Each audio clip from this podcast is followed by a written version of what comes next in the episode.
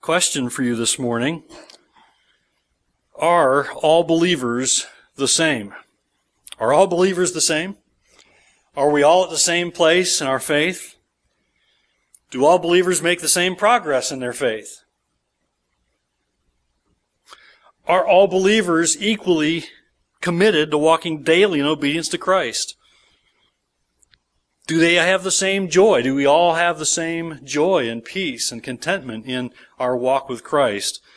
I think we all know the answer is no, right? The answer is no. We do, we do know that, right? We, we don't all have the same faith. We don't all have the same strength of faith, I guess I mean to say. We don't have the same progress in the faith. We don't all have the same joy, do we? We know the answer is no. I want you to go with me to John chapter 15 this morning. John 15 as we, we return to the Gospel of John, and we're going to see the answer to that question. And we're going to see the solution to steady progress in the faith, and we're going to see the way to real joy and, and true happiness and contentment. And I think it's all seen in John chapter 15 as we're going to look at verses 7 through 11 this morning where Jesus shares these words with his disciples and by his word with us.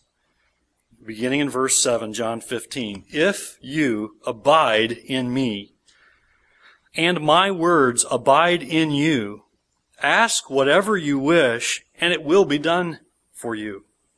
By this my Father is glorified, that you bear much fruit, and so prove to be my disciples. As the Father has loved me, so have I loved you. Abide in my love. If you keep my commandments, you will abide in my love, just as I have kept my Father's commandments and abide in his love. These things I have spoken to you, that my joy may be in you, and that your joy may be full. So, why do some believers you meet seem to be so full of joy? They seem to have a healthy prayer life. They seem to have a strong love for God's Word. And, and then there are other Christians you meet that seem to lack real joy. And, and they seem to have a prayer life, but it doesn't seem to be as strong as, as others they don't seem to have the joy that, that others have, and they don't seem to enjoy God's Word as, as others do. What is it that makes the difference? Is it possible that, that those who don't show the signs of progress that others do, is it possible that those believers uh, who, who don't seem as strong, who don't seem as joyful, is it possible that that they didn't receive something when they trusted Christ, that they didn't get what somebody else got? Is it possible that at salvation they received something different or, or maybe an incomplete gift from, incomplete gift from God? Or is it that they just struggle more than others? Is it that they face more trials and tribulations than those who seem to be stronger in their faith? Or do those who seem to lack a zeal for God and His Word and prayer simply face more temptations and more sin and deal with more struggles internally? I think, again, the question is, is, or the answer to the question is no. No, I think we can confidently agree that all believers receive the same indwelling presence of the Holy Spirit at salvation. Yes? All believers have the same Bible, right? We, we may have different translations, and that's fine. I know some of you look at your Bible, you don't see the same words that you, that, uh, that you hear from me, but, but that you hear the words of God, and you hear God speaking to you when you open God's Word in a translation that you've, you've found to be most instructive and encouraging to you, and you open the Bible and you hear God speaking to you. We all have the same Bible. We all have the same Spirit. We all have the same wisdom and strength available to us through the Lord Jesus Christ. So no, I think we can confidently agree that all believers receive the same indwelling presence of the Spirit, Spirit of salvation. We all face also, maybe not the same challenges, but the same kinds of challenges. We all face the same kinds of difficulties. We all face the same kinds of sin and, and challenges with needing to confess our sin. But I think it's clear that not all believers are the same in their walk with Christ. I think we know that, don't we? Not all believers are the same in their walk with Christ. I mean, think about prayer, for instance. Think about the, the prayer life of a follower of Christ uh, for a moment, because we see it here in the text. We spent a couple of Sundays, in fact, here at the beginning of the year addressing the importance of, of consistent and faith-filled prayer in the life of a believer. And, and of course, we encouraged and we challenged you to commit to praying for one another in the ministry of this church for the first eight days of January. And and we're now encouraging you and challenging you to commit to praying for the ministry that we're all a part of on the 1st and the 15th of every month for at least 15 minutes. And, and certainly some of you may be praying far more than that, and that's great. Please pray more than those two days. But, but to use those two days on the 1st and the 15th of each month to be a reminder to us to pray for one another to pray for God's provision, to pray for salvation of souls, to pray for the growth in the Word and, and speech and conduct as we yield to God's word of His church. And so I trust we all understand the importance of faithful prayer in the life of God's children, but even though we all know prayer is important, I think it's safe to say that we don't all enjoy the same strength of prayer life, right? And Jesus points to the strength of the believer's prayer life in verse 7. I want you to look at it again with me. Because Jesus says in verse 7, If you abide in me, and my words abide in you. Ask whatever you wish, and it will be done for you. Now that's an incredible statement, isn't it? I mean, are you ever arrested by that as you stop and say, ask whatever? that's an incredible statement. Jesus teaches us here that there is something that gives power to our prayers. There's something that makes the prayer life of a believer fruitful and productive. And I want you to note that in verse 7, that ask whatever you wish and it will be done for you follows two conditions. Two very important conditions. I mean, think about your prayer life, and these are important conditions. The first condition is that the believer must abide in Christ. You see it there in verse 7? If you abide in me. See, for the believer to have power in prayer, the believer must abide in Christ. Now, what is it to abide in Christ? Now, last week we noted this in verses 1 through 6, and I said then that when you see this, this abiding in Christ, you should think, it's helpful to think of it this way, think fellowship with Christ. Think communion, think fellowship with Christ. And I think um, I think this can be seen in a, in a, strong trust in Christ, a strong prayer life in which you find yourself I mean, just regularly, kind of spontaneously pouring out your heart to God about your concerns throughout your day. I think this, this abiding in Christ looks like that in a believer. It's a believer who, who prays faithfully and, is, and maybe you, you don't have a, a time when you sit down and you only pray for 15 minutes or only pray for 30 minutes, but you, you set aside time to pray, but, but throughout your day, you're, you're yielding to God in prayer because of the concerns of your heart and because, because of, uh, those you want to influence for Christ with the gospel, and you have family members who have needs, and you have needs of your own, and you depend on God. You just trust Him. And so you constantly find yourself talking to God in prayer throughout your day. I think that's part of what it means to abide in Christ, to have fellowship with Christ.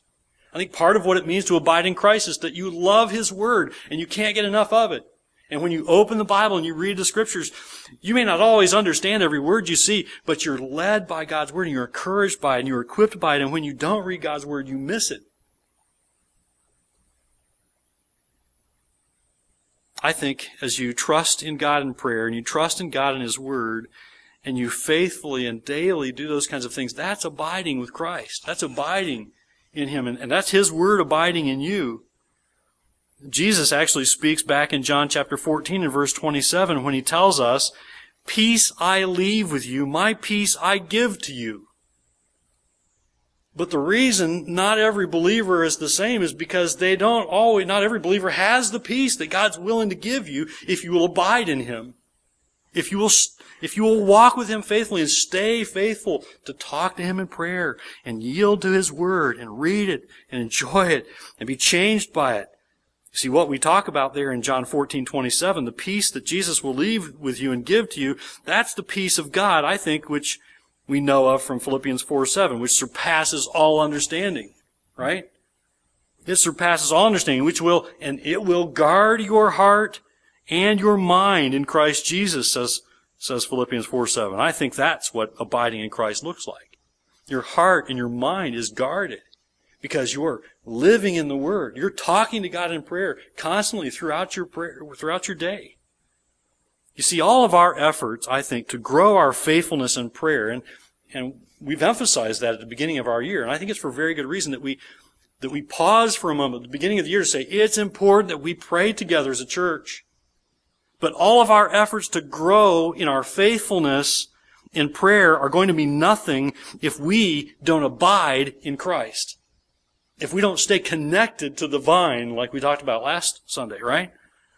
If you don't seek to find your greatest joy and satisfaction in fellowship with Jesus Christ, and you don't depend on Him daily, all your work at prayer will likely be for little effect. Now, there's a second condition for power and fruitfulness in prayer, and that is that the words of Christ must abide in the believer. You see it there, verse 7.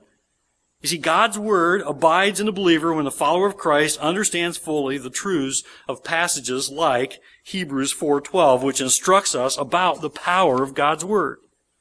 And if you understand about the power of God's Word, you're going to realize, I better get the Word today, or I'm going to be powerless. I'm going to be having difficulty dealing with my sin. I'm going to be having difficulty dealing with my coworkers, if I don't get the word in today, and I don't get the truth of God's word to help change and direct my thinking today, I'm going to come up short because I'll be working in my power, and my power is not anything compared to God's power because Hebrews 4:12 says, "For the word of God is, you know this, right? It is living. It's active. It's sharper than any two-edged sword. It pierces to the division of soul and of spirit, of joints and of marrow, and discerning the thoughts and intentions of the heart. We need to be convinced of this. We need to be convinced of this. Nothing knows you like God's Word knows you. That's why we've committed ourselves as a church to gathering here weekly to teach the Word of God. That's why you'll hear me encourage you, especially at the beginning of the year, read your Bible this year start and pick up a Bible reading plan. There are many available, but there's one right there on the literature table. It's not too late to start reading your Bible. Read the Bible this year. That's why we gather together and we open God's Word and we say, this is what God's Word says. And it's why you hear me say, read the Bible for yourself because nothing knows you like God's Word knows you. And I can't possibly know all the needs that are represented in the lives of the people when we gather. I can know of some of your needs, but I can't really know the needs of every person. So I can't address every, every need specifically as we go to the gospel every week. But guess who does know every need represented in this room when we gather? God does. And in His forethought, He gave us His Word to address those needs. Nothing knows you like God's Word.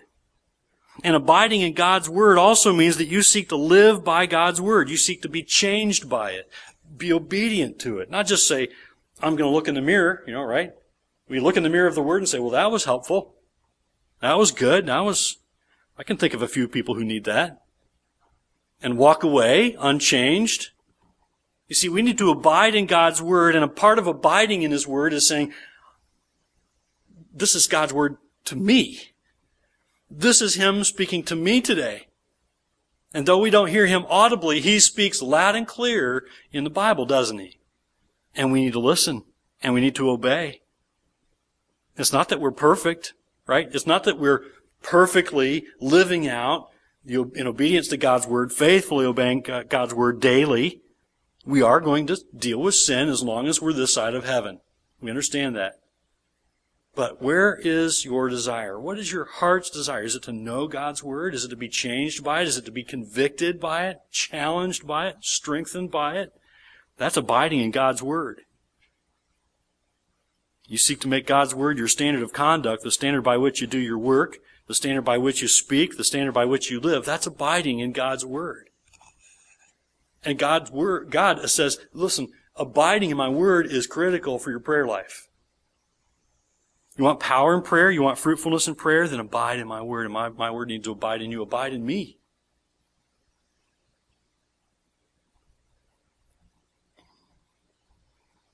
You're on your way, I think, to God's word abiding in, in you when I think you can identify with Job, who said this. Job chapter 23 and verse 12, I have not departed from the commandment of his lips, and I have treasured the words of his mouth more than my portion of food. You know the old joke, we never miss a meal, right? I mean, we, your stomach tells you when it's time to eat. It's hard to miss a meal. But does your heart tell you when it's time to feed on God's Word? And do you treasure God's commandments? I have not departed from the commandment of his lips. I've treasured the words of his mouth, says Job, more than my portion of food. You hunger and thirst for righteousness. The righteousness that, instruct, that you're instructed with from God's Word.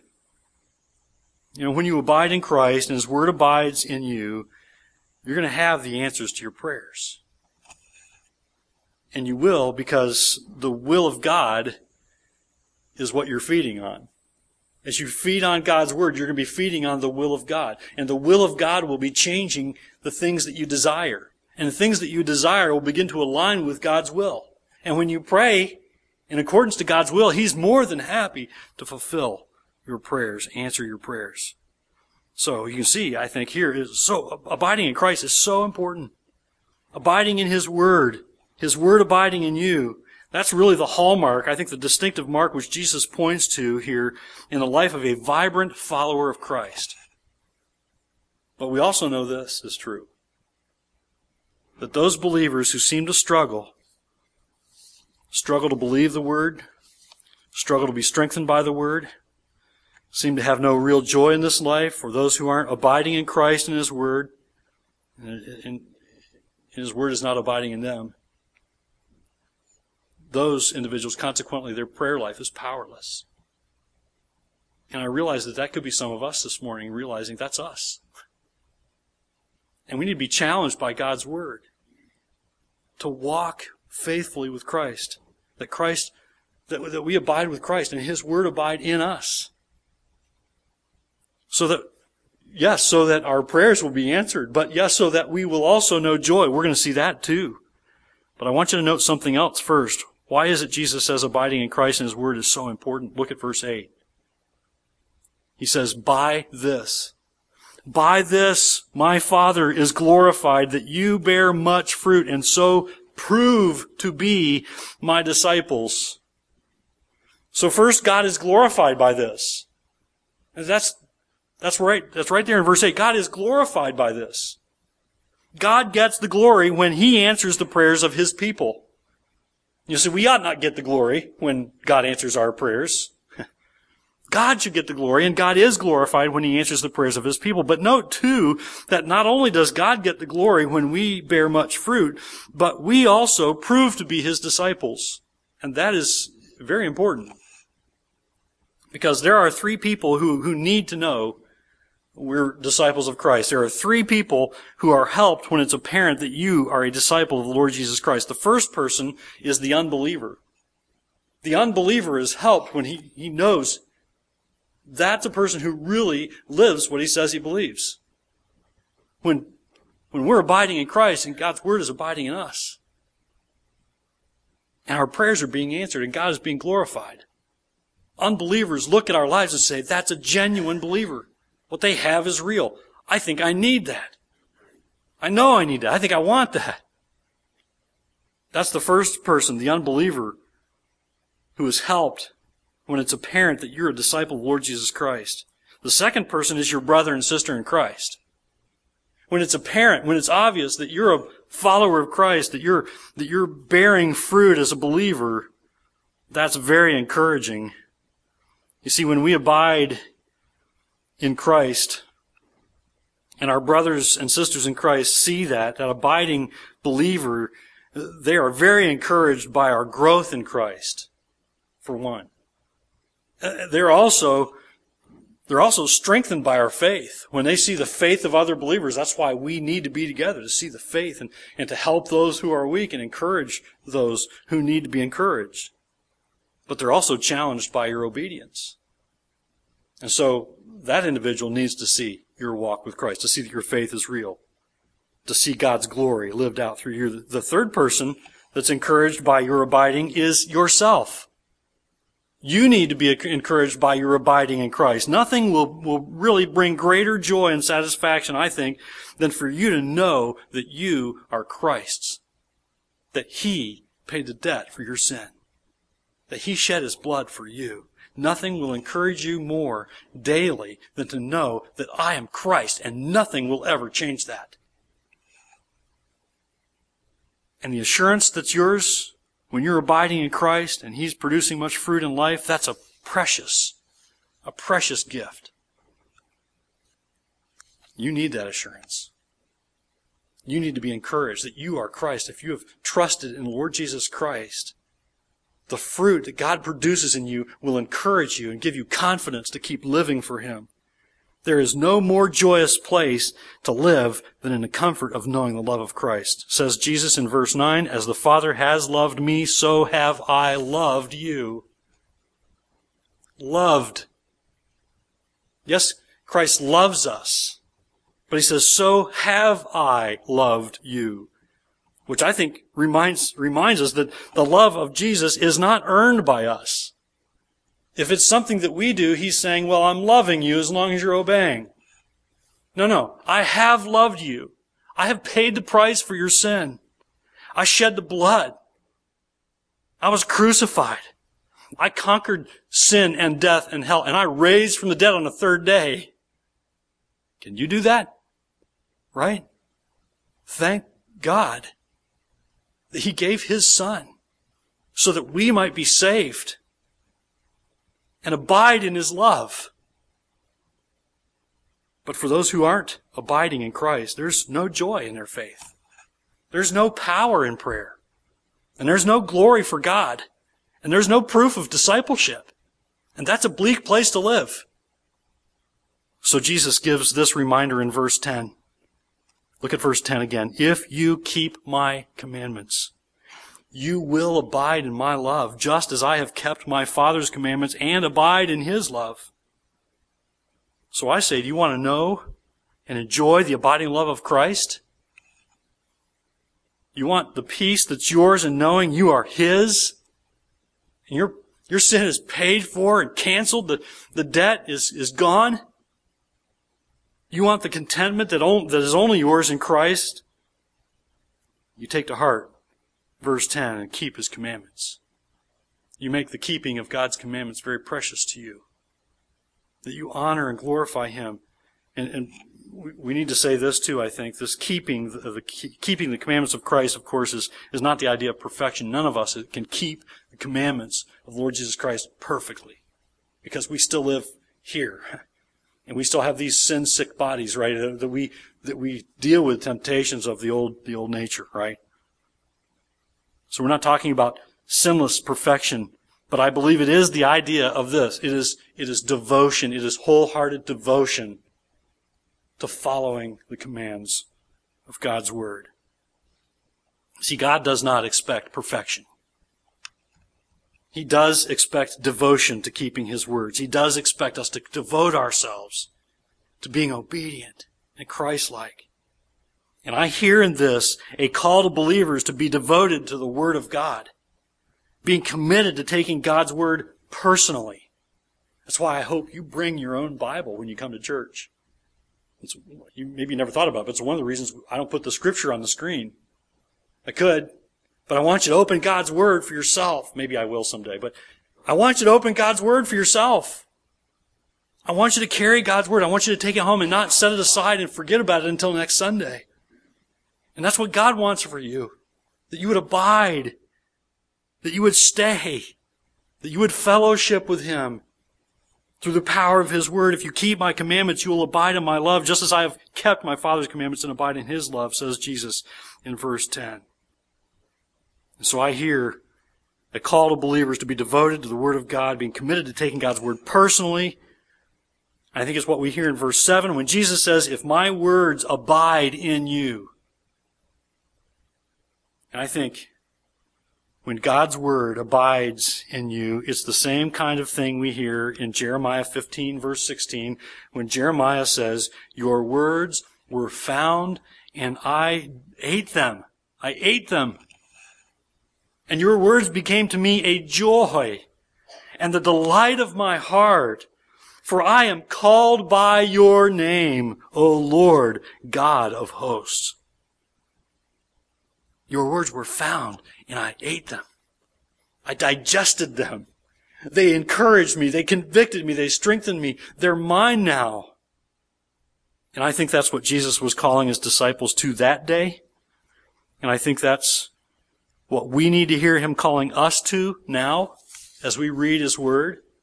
When he says, if you keep my commandments, you will abide in my love. You're going to know the love of Christ if you love his commandments. He's calling us to bring, bring ourselves to the word and he's going to give his strength to us. And he's calling us to being disciples who take great joy in following his word. Making the word of God and practicing his precepts your joy. It's hard to find ourselves there at times, isn't it? Because the pressures of this life. But we need to know that there is true joy in, in yielding to the precepts of God's word. And if we do, I think we're going to abide in His love. We will know the love of Christ for us on a very personal level. I think that's exactly what Jesus is talking about here. We're going to know the love of Christ. And He will make us confident in our walk, in our faith. But where there is a lack of joy over the Word of God, for the believer who's struggling to feed on and obey God's Word, there's going to be no real contentment. There's going to be a struggle for that. There's going to be no real peace, no true peace, no real joy. And I think that's why Jesus says this in verse 11. Look at it one more time. These things I have spoken to you, that my joy may be in you, and that your joy may be full. Would you pray with me this morning? Our Father in heaven, how precious the truths of your word and how how challenging and, convicting they are when we listen to them, when we hear them with our hearts. God, I pray that you would help us to hear your word with our hearts and minds. That you, you, knowing that you speak to us, you intend to challenge, challenge our hearts when we sin, convict us when we sin, and bring us to a point of confession and surrender and then renewal, and then strength. And Lord, we desperately need your strength. We need your wisdom. So, Father, I pray, help us. As you say, abide in me and my words abide in you, help us. Help us to honor you and glorify you and to love your word. Help us to fellowship with you faithfully. Help us to make it our daily practice to make your word our word, the word that you use to change us to shape our thinking, to shape our actions, our, our responses to, to the challenges that we're going to face this week. And then as we ask you in prayer to help, it'll be done. That the Father would be glorified. As we bear much fruit, the fruit that you grow and produce in us, and we prove to be your disciples. Father, I pray for those this morning that may not know you there may be those this morning who are sitting here hearing th- these words and realizing, I don't know what this is. I don't, I don't know the, the joy and peace. I don't know what it is to abide in Christ. I don't know fellowship with Christ. I don't know what it is to have the Word abiding in me. And God, I pray that you would open their hearts to hear and, and see the truth and believe and to repent of their sin and to believe in Jesus Christ today. That even now, even at this moment, they would yield to you in prayer and speak to you in prayer, asking for forgiveness and asking for eternal life only through Jesus Christ as they trust in Him. And God, for your people, I pray that you would strengthen us and help us each one to see that this is for us as individuals, not as, not as something that we need to to give to our neighbors or our spouse, but we need to hear God's word today. And we need to obey. In Jesus' name we pray. Amen.